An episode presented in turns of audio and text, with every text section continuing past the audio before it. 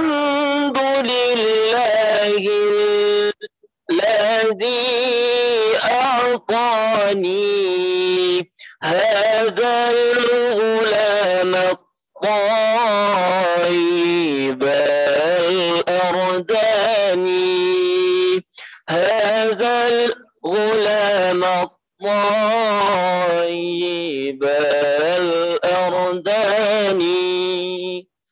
قد ساد في المهدي على الغلمان. أعيذه بالبيت ذي الأركان حتى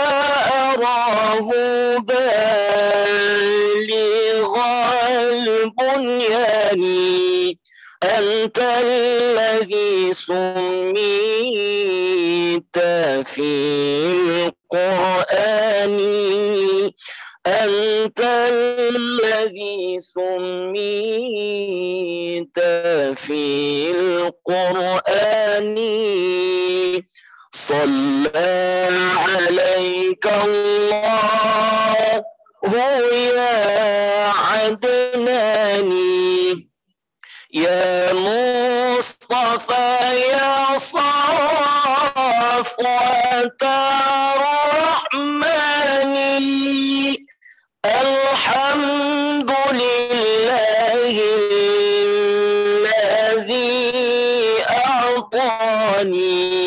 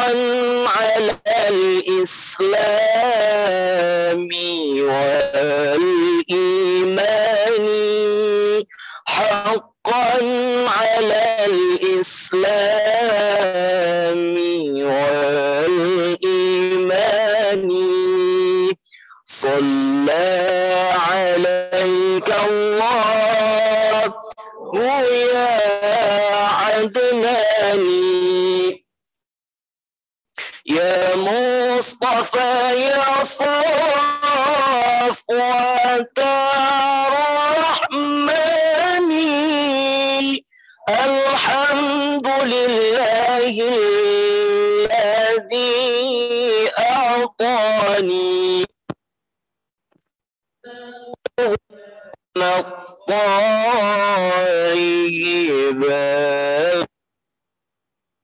الطيب هذا الغلام الطيب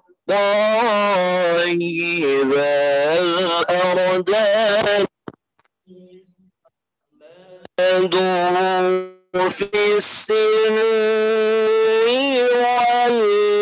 والبرهان حقا على الإسلام والإيمان يا ربنا بالمصطفى العدناني اغفر ثم أصلح شأني.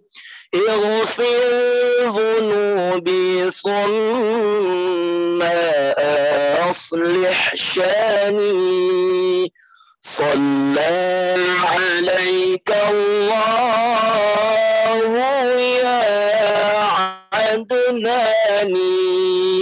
يا مصطفى يا صفوة الرحمن الحمد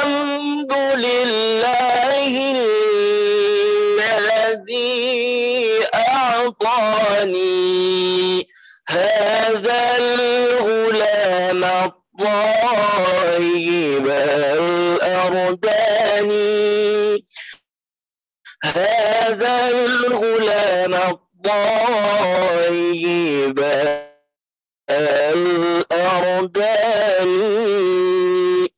اللهم صل وسلم وبارك عليه.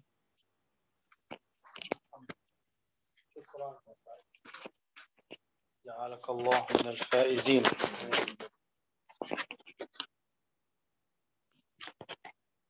بسم الله الرحمن الرحيم الحمد لله العالمين والصلاة والسلام على سيد الأولين والآخرين سيدنا أحمد سيدنا محمد وعلى آله وأصحابه أجمعين أما بعد Terakhir kita bagian apa, Sidi Musa? Udah selesai itu belum? Syair-syair. Syair ya.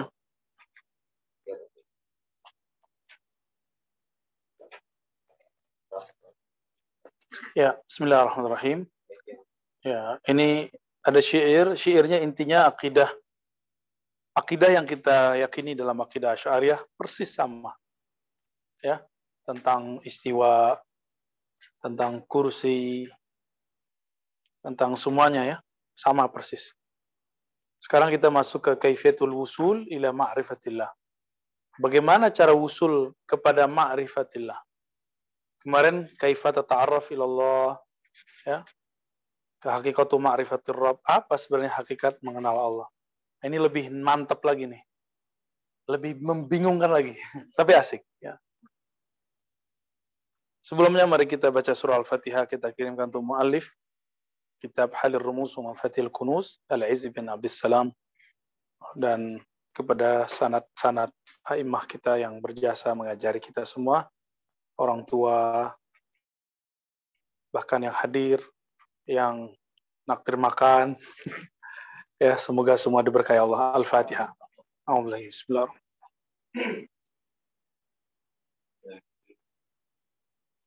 Bismillahirrahmanirrahim Ini tinggal dikit nih ya, udah halaman 139. Ya, bentar lagi khatam nih. Tinggal tahu bentarnya kapan ya. I'lam, summa alam in annahu la yusalu ila ma'rifatillah illa bil ajzi an ma'rifati. Ini kaidah. Kata Iz Abi Salam, tidaklah sampai kepada ma'rifatullah kecuali bil ajzi merasa diri lemah, tidak sanggup mengenalnya. Maka orang sok ma'rifat itu nggak punya ma'rifat. لأن كل إشارة يشير بها الخلق إلى الحق مردودة عليهم karena semua isyarat, kias, dalil, hujah yang berasal dari makhluk mengisyaratkan khalik mardudah alaihim, dikembalikan kepada mereka, ditolak. Kenapa? Li'annaha min jinsihim. Karena itu hanya asumsi khayal-khayal mereka semata. Makhlukatan mithluhum atau makhlukata mithlihim. Itu hanya bayangan yang tercipta seperti mereka. Jadi kalau masih bayangin Allah duduk, Allah bertempat, itu mardut itu. Boleh ngomong istiwa, emang kita ngomong istiwa, tapi jangan ngomong istiwa itu bermakna ku'ud, duduk. Boleh nggak mengatakan nuzul? Boleh, tapi jangan diartikan nuzul minal a'la ilal adna. Turun dari atas ke bawah. Nah ini dua hal yang berbeda ya.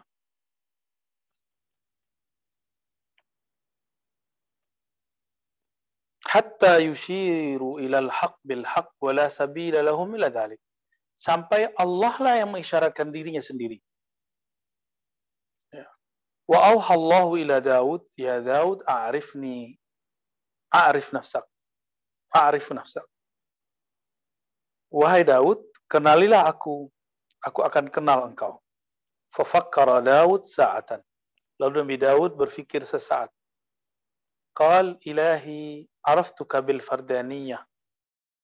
wal qudrati wal baqa. Ya Rab, aku mengenal engkau dengan keesaanmu, dengan sifat kudrah dan baqa'mu. Wa araftu nafsi bid-dha'fi, sedangkan aku mengenal diriku dengan lemah, ajiz, fana kehancuran. Faqala Allah taala ya Daud al'an araftani haqqal ma'rifah. Sekarang kau baru disebut benar-benar berma'rifat ma'rifat apa ini? Ma'rifatus sifat jadi makomnya para ambia sebelum Nabi Muhammad itu makom apa ma'rifatus sifat ini ma'rifatus sifat namanya sedangkan ma'rifat kemarin kita bagi ada berapa ada empat ma'rifat al-asma af'al sifat zat. Yang diberi zat itu cuma Nabi Muhammad. Kalau Nabi diberi, pelanjutnya diberi nggak? Masalahnya disimpan. Dikasihnya cuma ke sahabat tertentu. Sayyidina Ali dikasih dikit. Abu Hurairah dikasih dikit. Abu Bakar Umar Utsman dikasih dikit. Fatimah dikasih banyak. Ya, makanya umurnya pendek kan.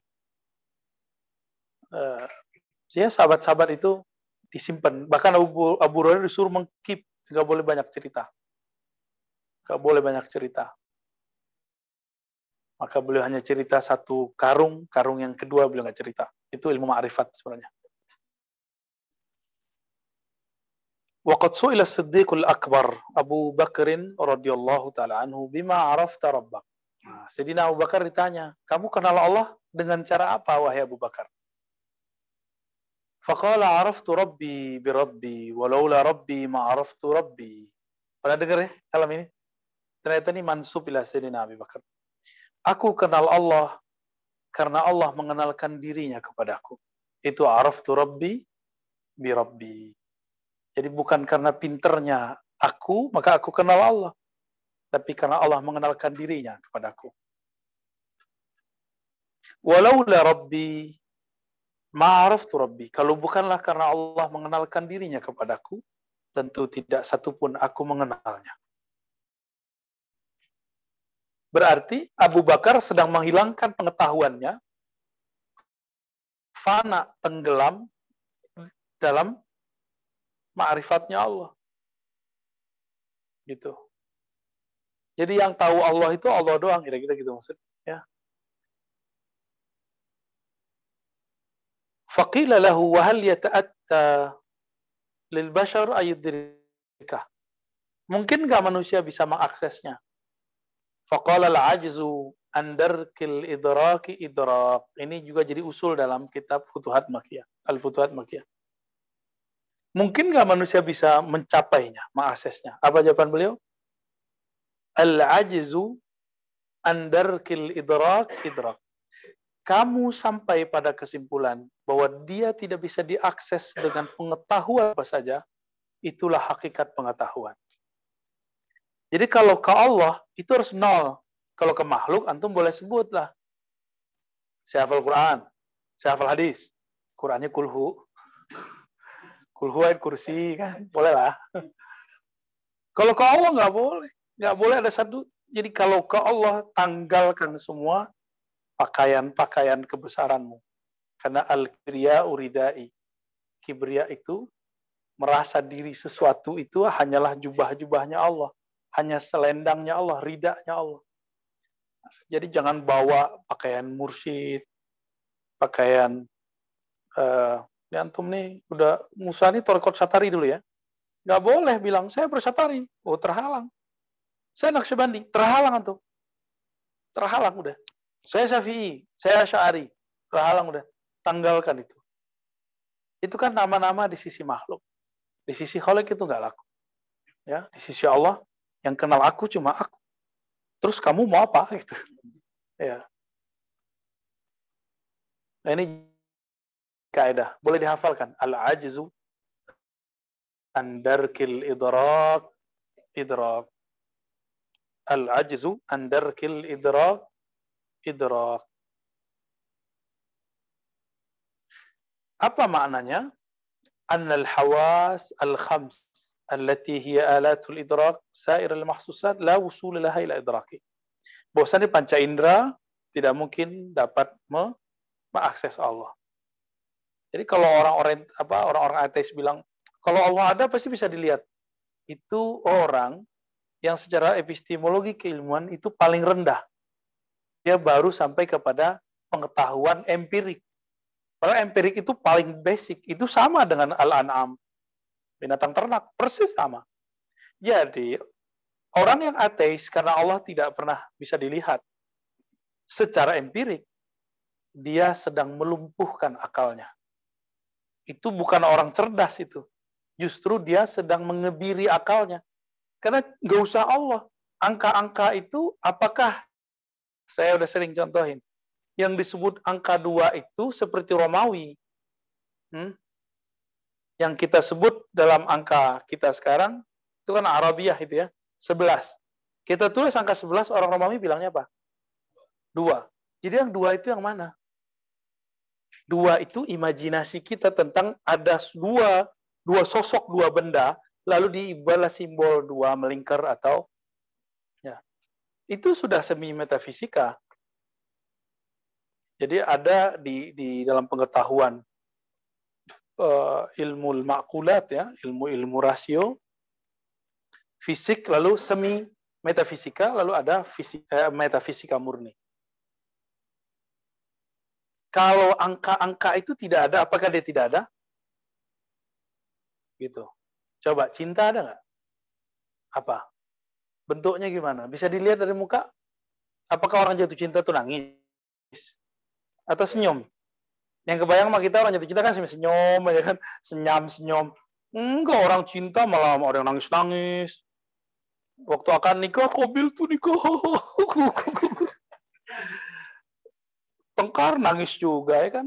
Rindu nangis juga. Punya anak nangis juga. Itu cinta tuh. Jadi cinta itu di dunia kulluha tadhiyah. Apa arti tadhiyah? Cinta itu semuanya pengorbanan. Nggak ada enggak. Bang, hujan bang. Kita hujan-hujan dan jemput dia kan. Biasa. Laki-laki kan senang juga digituin ya. Emang begitu. Makanya orang-orang barat itu sebagian menganggap pernikahan itu awal dari perbudakan. Kalau begitu kita tidak. Ya. Bagi kita nikah itu awal dari bukti cinta. Gombal. Gaya bener.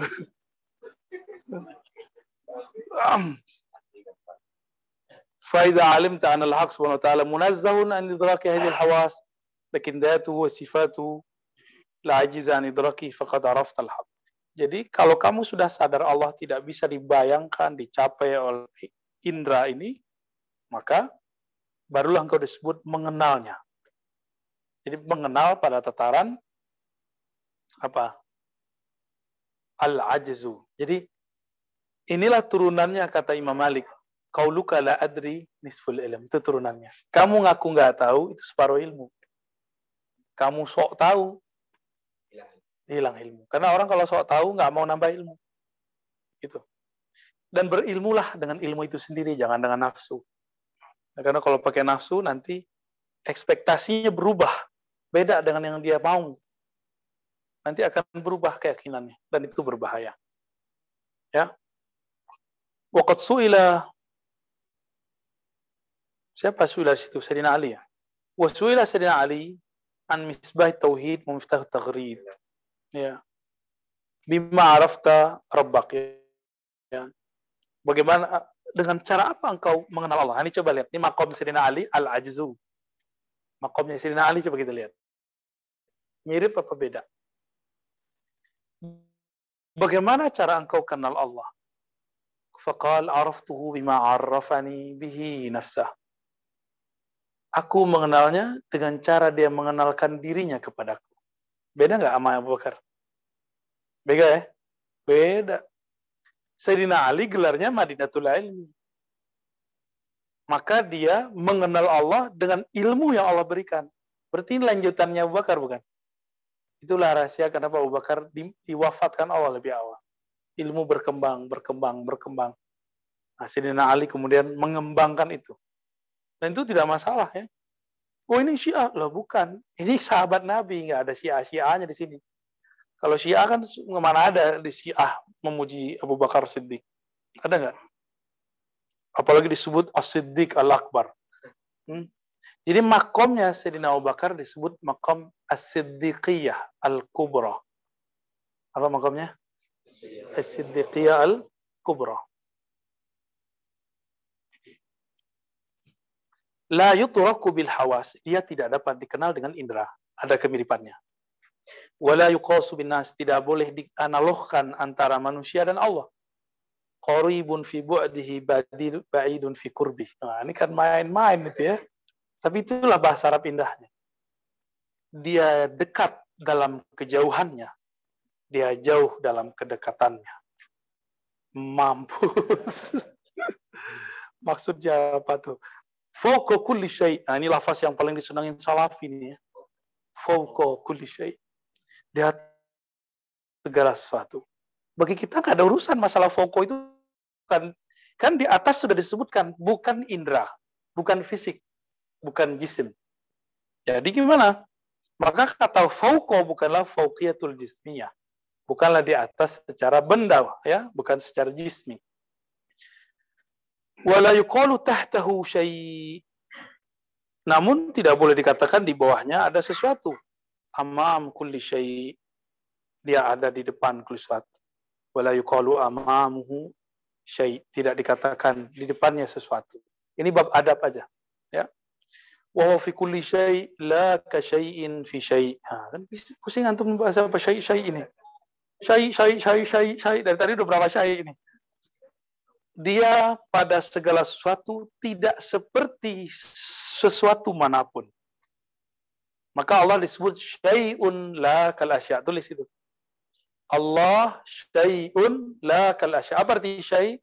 Sesuatu. Sesuatu yang wujud, nah itu masuk syai'. La kal asya berbeda dengan wujud selain wujudnya. Kalau wujudnya Allah berada dengan zatnya, wajibul wujud, ya dengan lain diadakan olehnya. Itu bedanya ya. Syai, syai, syai. Ini bahasa Arab doang nggak cukup membaca kitab beginian. Fasubhana man huwa hakaza wa la hakaza ghairu. Hmm. Maksudnya Allah yang dia beginilah adanya. Dan yang lain tidak ada begini adanya. Gimana tuh? Gimana Fakhrudin? Ah, Waqala Aliun radhiyallahu taala anhu. Nah, di depan karamallahu wajah di sini radhiyallahu anhu. Berarti nggak ada masalah ya?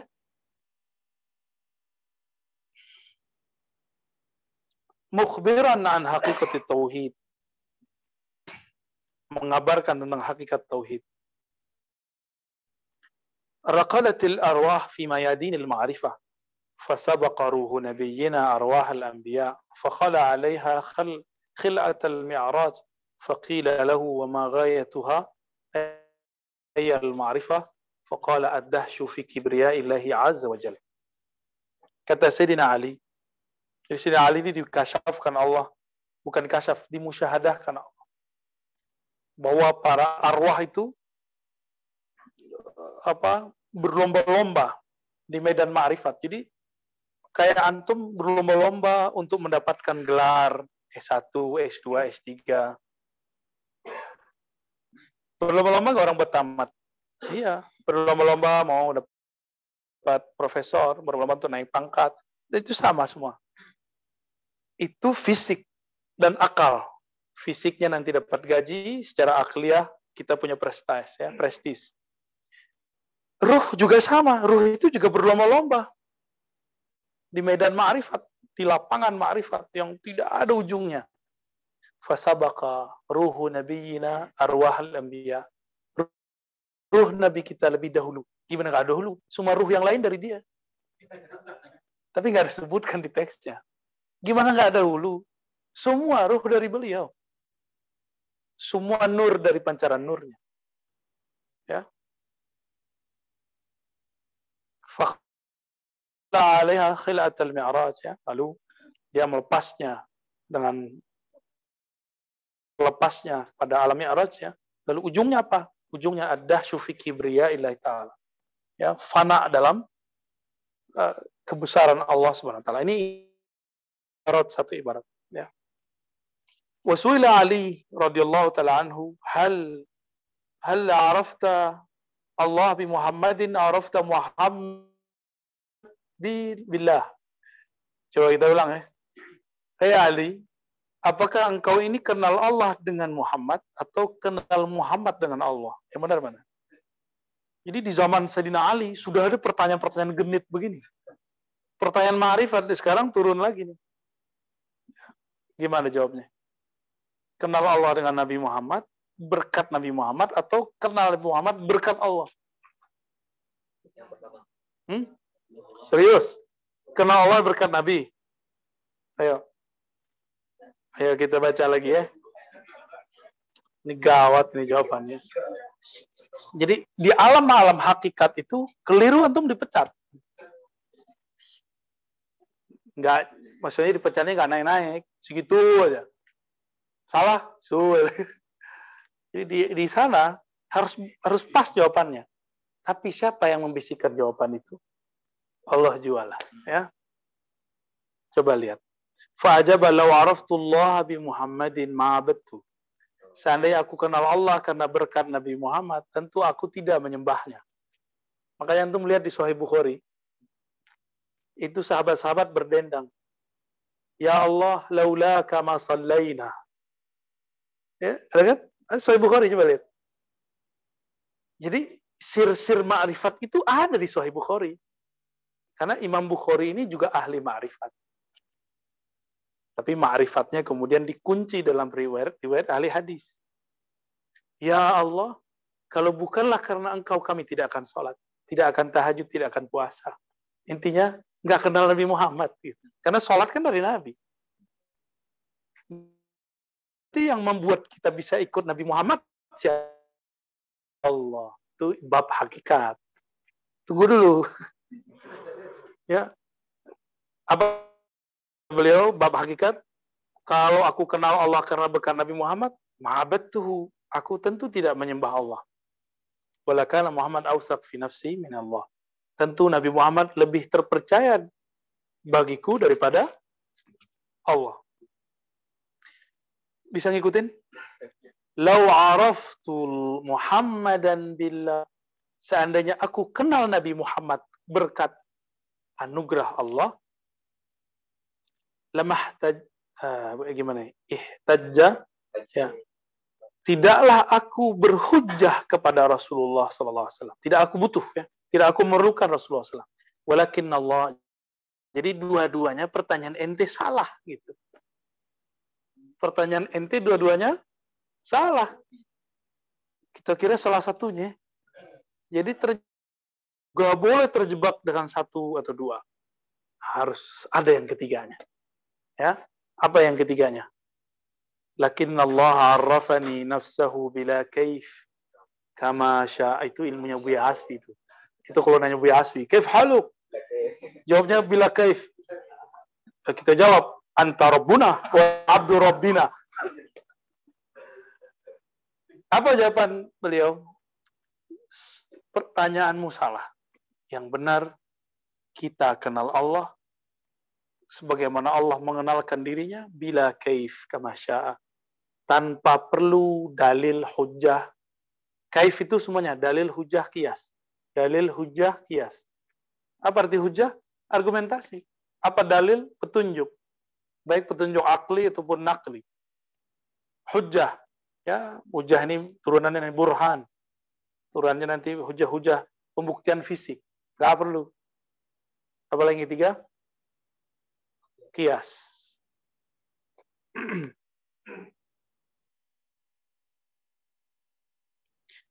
وبعث محمد صلى الله عليه وسلم بتبليغ أحكام الله أحكام القرآن وبيان مفصلات الإسلام والإيمان وإثبات الحجة وتقويم الناس على منهج الإخلاص ini masuk Fasaddaqtu bima ja'bih terus untuk menjelaskan Quran, wahyu semuanya, Islam, iman, lalu aku menerimanya ya. Falamanahu yastahil usul ma'rifati syai' min ma'rifati ghairillah. Mustahil usul kepada Allah kecuali dengan Allah. Wala sabila li ma'rifatillah illa billah. Fa inal afham wal awham wal uqul wal khawatir ajizatun qasiratun an idraki suwariha karena semua perangkat di tubuh kita ini fisik akal kolbu khatir bisikan bisikan batin. Semuanya tidak bisa tepat menyebut tentang Allah Subhanahu wa taala. Namun ada satu chip yang Allah tembuskan ke dalam jiwa kita.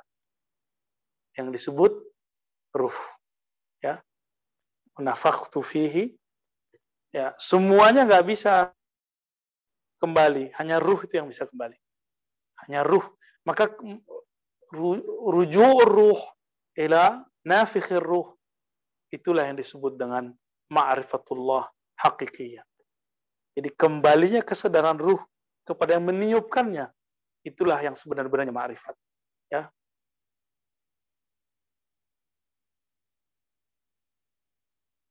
Kok jadi serius gitu sih?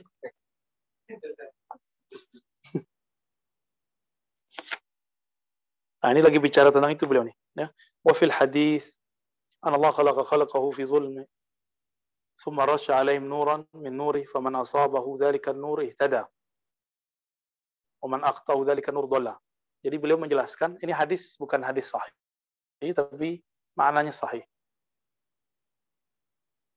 jadi Allah dulu ketika menciptakan makhluk itu semuanya dalam zulmah dalam kegelapan alaihim nuran. Lalu dipercikanlah dari mereka kepada mereka nur min nuri.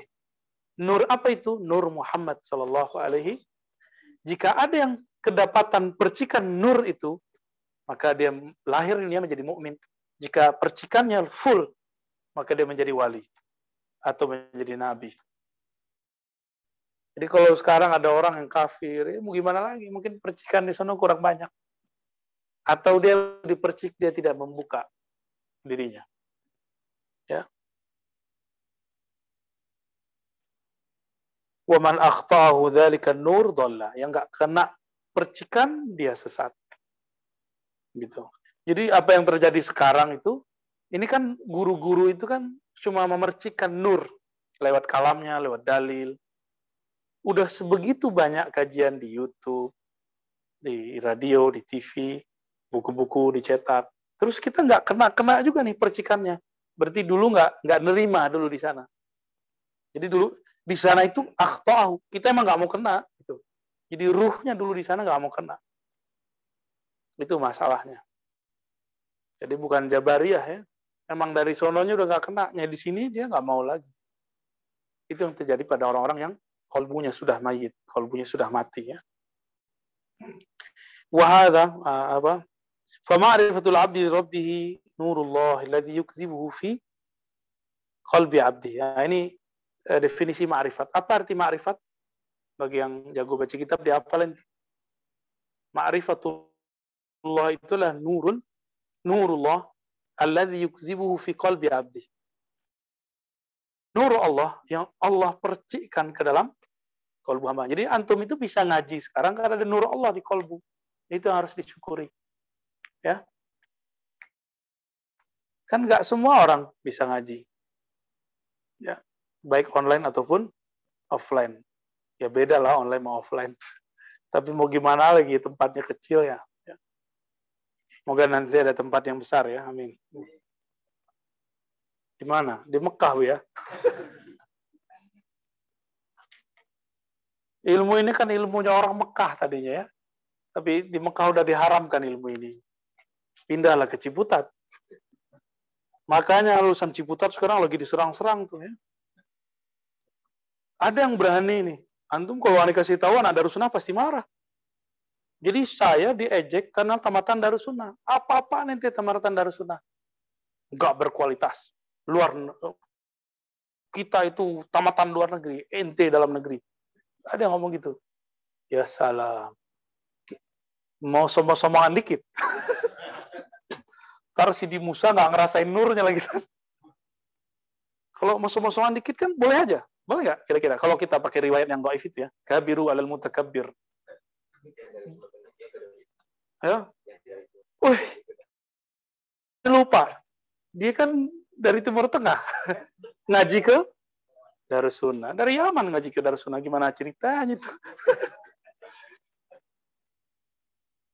ada yang ngata-ngatain begitu. Dan itu ya saya berusaha selalu tidak terpancing dan saya tanggap tanggapin nggak saya balasin ya ada yang kalau di kampung kita kan panggil ang atau ang kau itu kasarnya bukan main kalau ketemu begini bisa kita tonjok tuh kalau kita preman ya Oh, coba hari terus. Coba saya berusaha untuk nggak terpancing. Walaupun sebenarnya nyelekit juga itu ya. Bergejolak juga aslinya. Ya kita skip aja, skip, skip. Lewat SMS, lewat WA, banyak. Ya. Jadi saya kalau ngeliat sosial media apa WA apa tuh males, jadi jarang aktif. Kalau WA WA itu jarang aktif. Karena begitu modelnya. Dan ada orang-orang yang dia menganggap semua dari Timur Tengah itu benar. Padahal tamatan Timur Tengah juga kan. Ya. Terus apa masalahnya? Yang paling lucu dulu apa? Dulu kan kita dapat LC hadis. Ya. Terus kita mengambil S2. Apa kata jamaah ini? Jamaah umum. Loh Ustadz, kan kamu sudah LC, ngapain ngambil S2 lagi? Jadi dia ngira LC itu udah sama kayak doktor. Itu fakta itu ya. Tahun 2008 itu. Yang marah antar dokter Faisal tuh.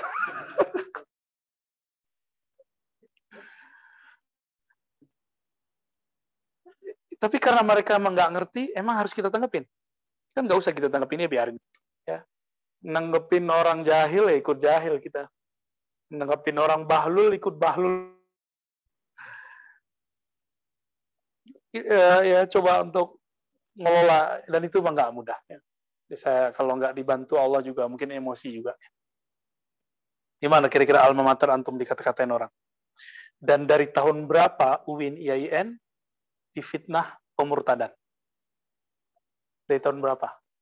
Kita diam-diam aja kan? Giliran kita sedikit mengkritisi masalah Timur Tengah, wih ngomong-ngomong dia. Kayak segala-galanya aja ya. Padahal dia nggak tahu rahasia di sono itu apa. Kita kan bolak-balik juga ke sono.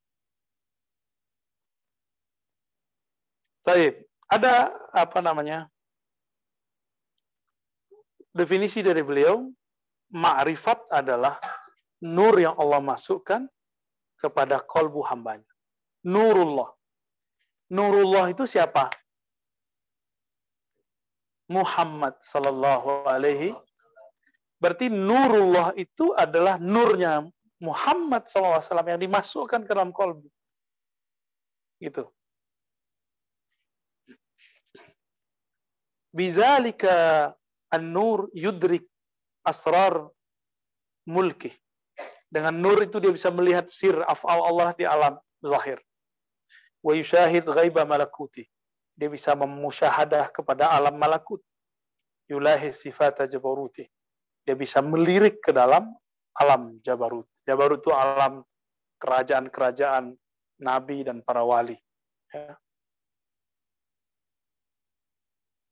Summa tanzilu quwwata idrakihi ala mikdari ma ufida alaih min nur. Kalau nurnya kuat, terang, seterang apa nur yang masuk ke kolbu antum, sebanyak itulah kemampuan membaca ma'rifat. Coba nih, kalau lampunya kurang terang, kita kuat nggak baca buku? Maka terangkan nur zikrullahnya, nur nur kesiapannya. Itulah manfaatnya riadah dan mujahadah. Jadi riadah mujahadah itu bukan untuk supaya sakti, Bukan supaya bisa melihat alam gaib, tapi supaya nanti kalau kita dapat ma'rifat, kita sadar. Dan yang paling orang nggak sadari, ma'rifat itu ketika turun, orang nggak sadar. Dia turunnya blek saat sekali. Kapan dia sadar? Ketika selesai itu fananya, dan dia bakok dalam kesadarannya, di saat itulah dia kalau berbicara, itu cuma turunan-turunan dari yang dia rasakan. Jadi turunnya begitu aja. Itu rahasianya sebenarnya. Yang disebut kitab hikam kan? Hikam kan disebutkan metodologi itu. Bahwa nur ma'rifat turunnya sekejap. Tapi penjelasannya berjam-jam, berhari-hari, bertahun-tahun. Turun. Jadi sebenarnya ini rahasia yang jarang dibahas orang. Quran itu kan turun ke sama dunia. Benar. Benar Baitul Izzah. Nah, Baitul Izzah di mana? Zohirnya di langit. Lah langit itu pancaran dari kolbu Nabi bagian mana? Kolibnya Rasul. Jadi ada kolib, ada kolb. Jadi Quran yang diturunkan 20 tahun lebih itu sebenarnya sudah turun kepada bagian kalbnya Nabi, tapi baru kalibnya. Nah, proses masuknya itu ke dalam. Itu prosesnya berapa lama? Jadi turunnya brek sekali, tapi penjelasannya 20 tahun lebih. Gitu, paham? Jadi semua makrifat akan begitu. Yang saya katakan sekarang ini sama itu yang dulu turun sekali, nanti saya cuma menjelaskan turunan-turunannya, turunan-turunannya. Begitu aja. Semua orang-orang yang yang diberikan marifatullah begitu. Begitu modelnya. Di saat turun dia nggak ada istilahnya, nggak ada nggak ada ibaratnya. Kan cuma nur aja masuk ke kolbu udah selesai. Tapi nurnya dari mana? Ayo dari mana ya? Nurnya dari Allahu nurus samawati wal yang meniupkan ruh. Berarti pertama turun itu di ruh. Terus beranjak-beranjak ke kolibnya, ke kolbunya, begitu. Kalau lewat ruh itu malah lebih dalam lagi. Kolbu keluar masuk ke lub, fuad, kolbu, kolib. Nah, kalau versi ulumul Quran kan dibalik. Kira-kira begitu. Ini pendekatan lain. Boleh sepakat, boleh tidak. Karena ibarat bisa jadi berbeda, yang penting pahamnya sama.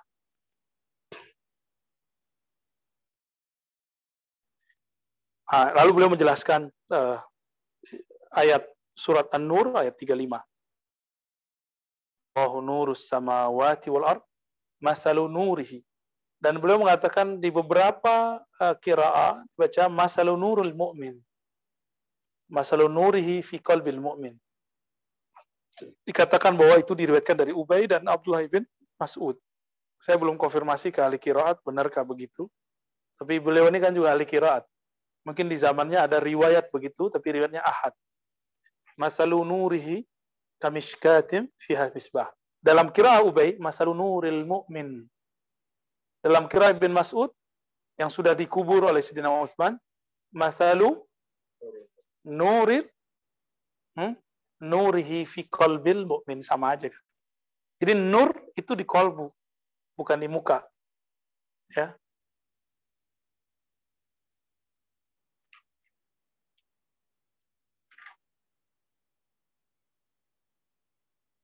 Uh, itulah ayat tentang Allahu nurus samawati wal ard. Kita sudah pernah bahas di waktu yang lain. Ya, Miskatul Anwar ya. Saya rasa cukup lah itu. Kita tahan dulu nanti ada faslon di situ.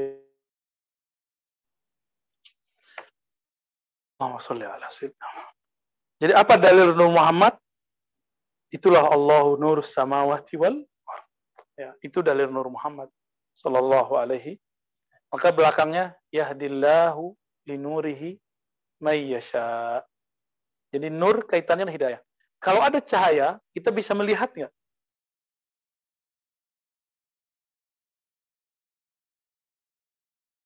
cahayanya warna apa, cahayanya di mana.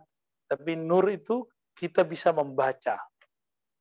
Ada kesadaran. Maka orang kalau sudah dapat nur, dia mendapat dua hal. Kalau nurnya biasa disebut mukasyafah. Jika nurnya luar biasa disebut musyahadah. Jika nurnya biasa dia akan memandang malakut jabarut. Maka dia akan ketemu ruh-ruh ruh-ruh malaikat, ruh-ruh orang meninggal, mursyid-mursyid. Ya, jadi kalau ada guru-guru kita cerita, saya bertemu ini, bertemu itu, itu mereka al-arwah junudun bujannada sampai di situ. Sedangkan kalau sudah dapat nur yang al-akmal, nur yang sempurna, yaitu nur al-ihsan, nur musyahadah. Itu mereka minatnya cuma sama Allah aja, nggak minat sama yang lain. Ya. Semoga kita termasuk yang minatnya hanya sama Allah. Ya. Hanya ingin mengenal Allah. Taala. Kalau udah kenal Allah dikasih nggak sama yang lain? Kasih. Tapi kita mengenal Allah bukan supaya dapat yang lain itu bukan. Tapi kalau antum dikasih dulu ma'rifat malaikat, ma'rifat nabat, ma'rifat hayawan, ma'rifat jin, ma'rifat apa nih, macam-macam ma'rifat. Ini bisa asik dan memang asik.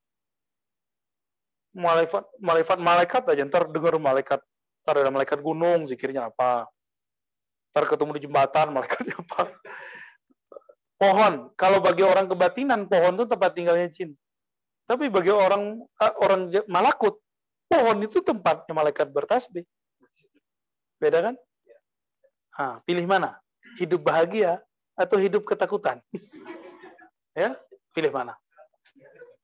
Jadi mau masuk di alam mabainas samawati wal ard atau masuk ke alam malakut? Enakan malakut. Cuma ntar dibilang begini sama orang. Sama tuh, sama-sama begini yang sama orang.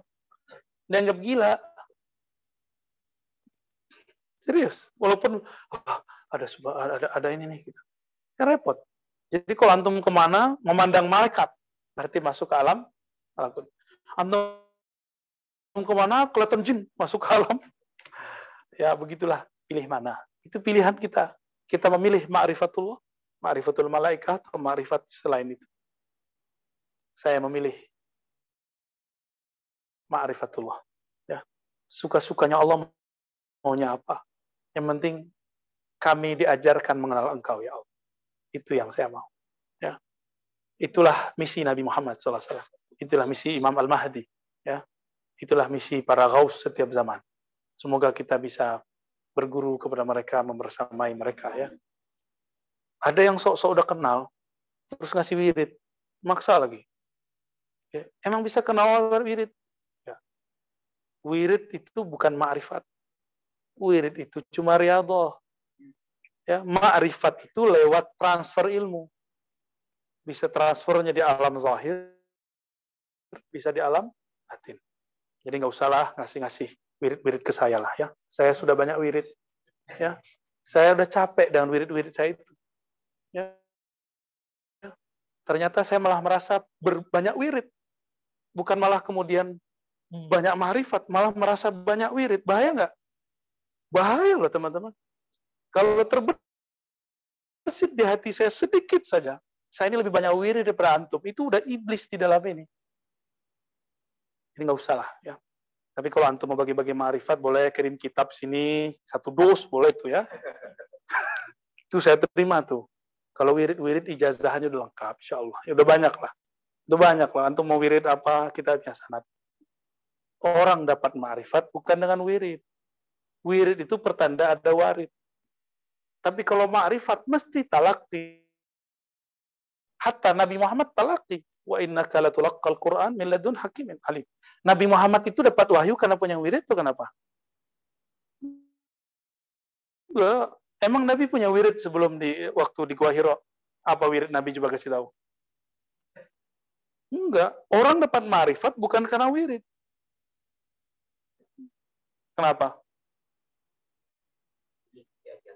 Karena Allah ingin memberikan marifat ke kolbunya. Tergantung kesiapan kolbunya.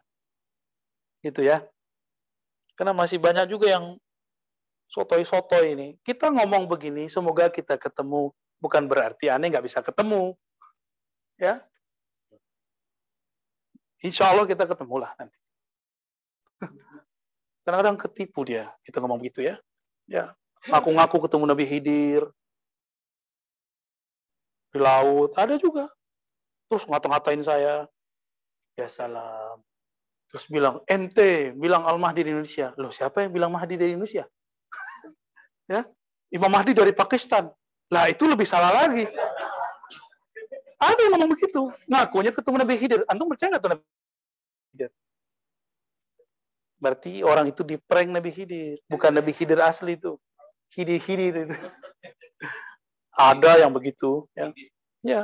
Uh, ngata-ngatain kita. Emang Nabi Khidir ngata-ngatain orang? ya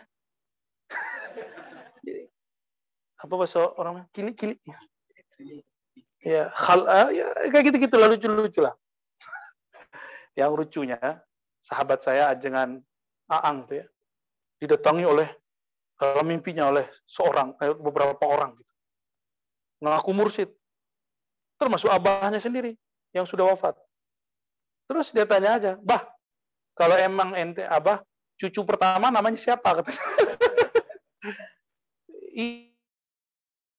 jin sakti bisa nyerupain. Jadi jin tuh kalau bisa nyerupain berarti dia saktinya bukan main. Berarti dia nemenin si orang ini udah lama, tapi berkhianat. Eh, eh, eh, nggak bisa jawab. itu si si yang nyerupain abahnya itu nggak bisa jawab. Ah, saya kalian setan, langsung hilang. Jadi kalau antum masuk ke alam mimpi, jangan terima semua mimpinya. Mengalami pengalaman batin, jangan semua terima pengalaman batinnya. Kalau tidak mengarahkan kepada ma'rifatullah, tolak. Ya. Semua yang tidak mengarah ke ma'rifatullah, tolak. Udah itu aja. Ma'rifatullah pasti lewat Nabi Muhammad. Ya. Udah dua aja tuh. Pasti lewat Nabi Muhammad. Fattabi'uni. Jika kamu ingin mencintai Allah, jika engkau memang cinta Allah, maka ikuti aku. Jadi teman-teman yang makan Allah, ini masa akan tambah berat, tambah, tambah banyak orang halu. Ya, tambah banyak orang halu. Nabi kan nggak ngomong macam-macam tentang Imam Mahdi. Ngomongnya Al-Mahdi minni, Mahdi dari keturunanku, turunan Fatimah. Kita cuma ngomong gitu, lalu keturunan Nabi kan banyak di mana-mana. Ya bisa dari mana-mana.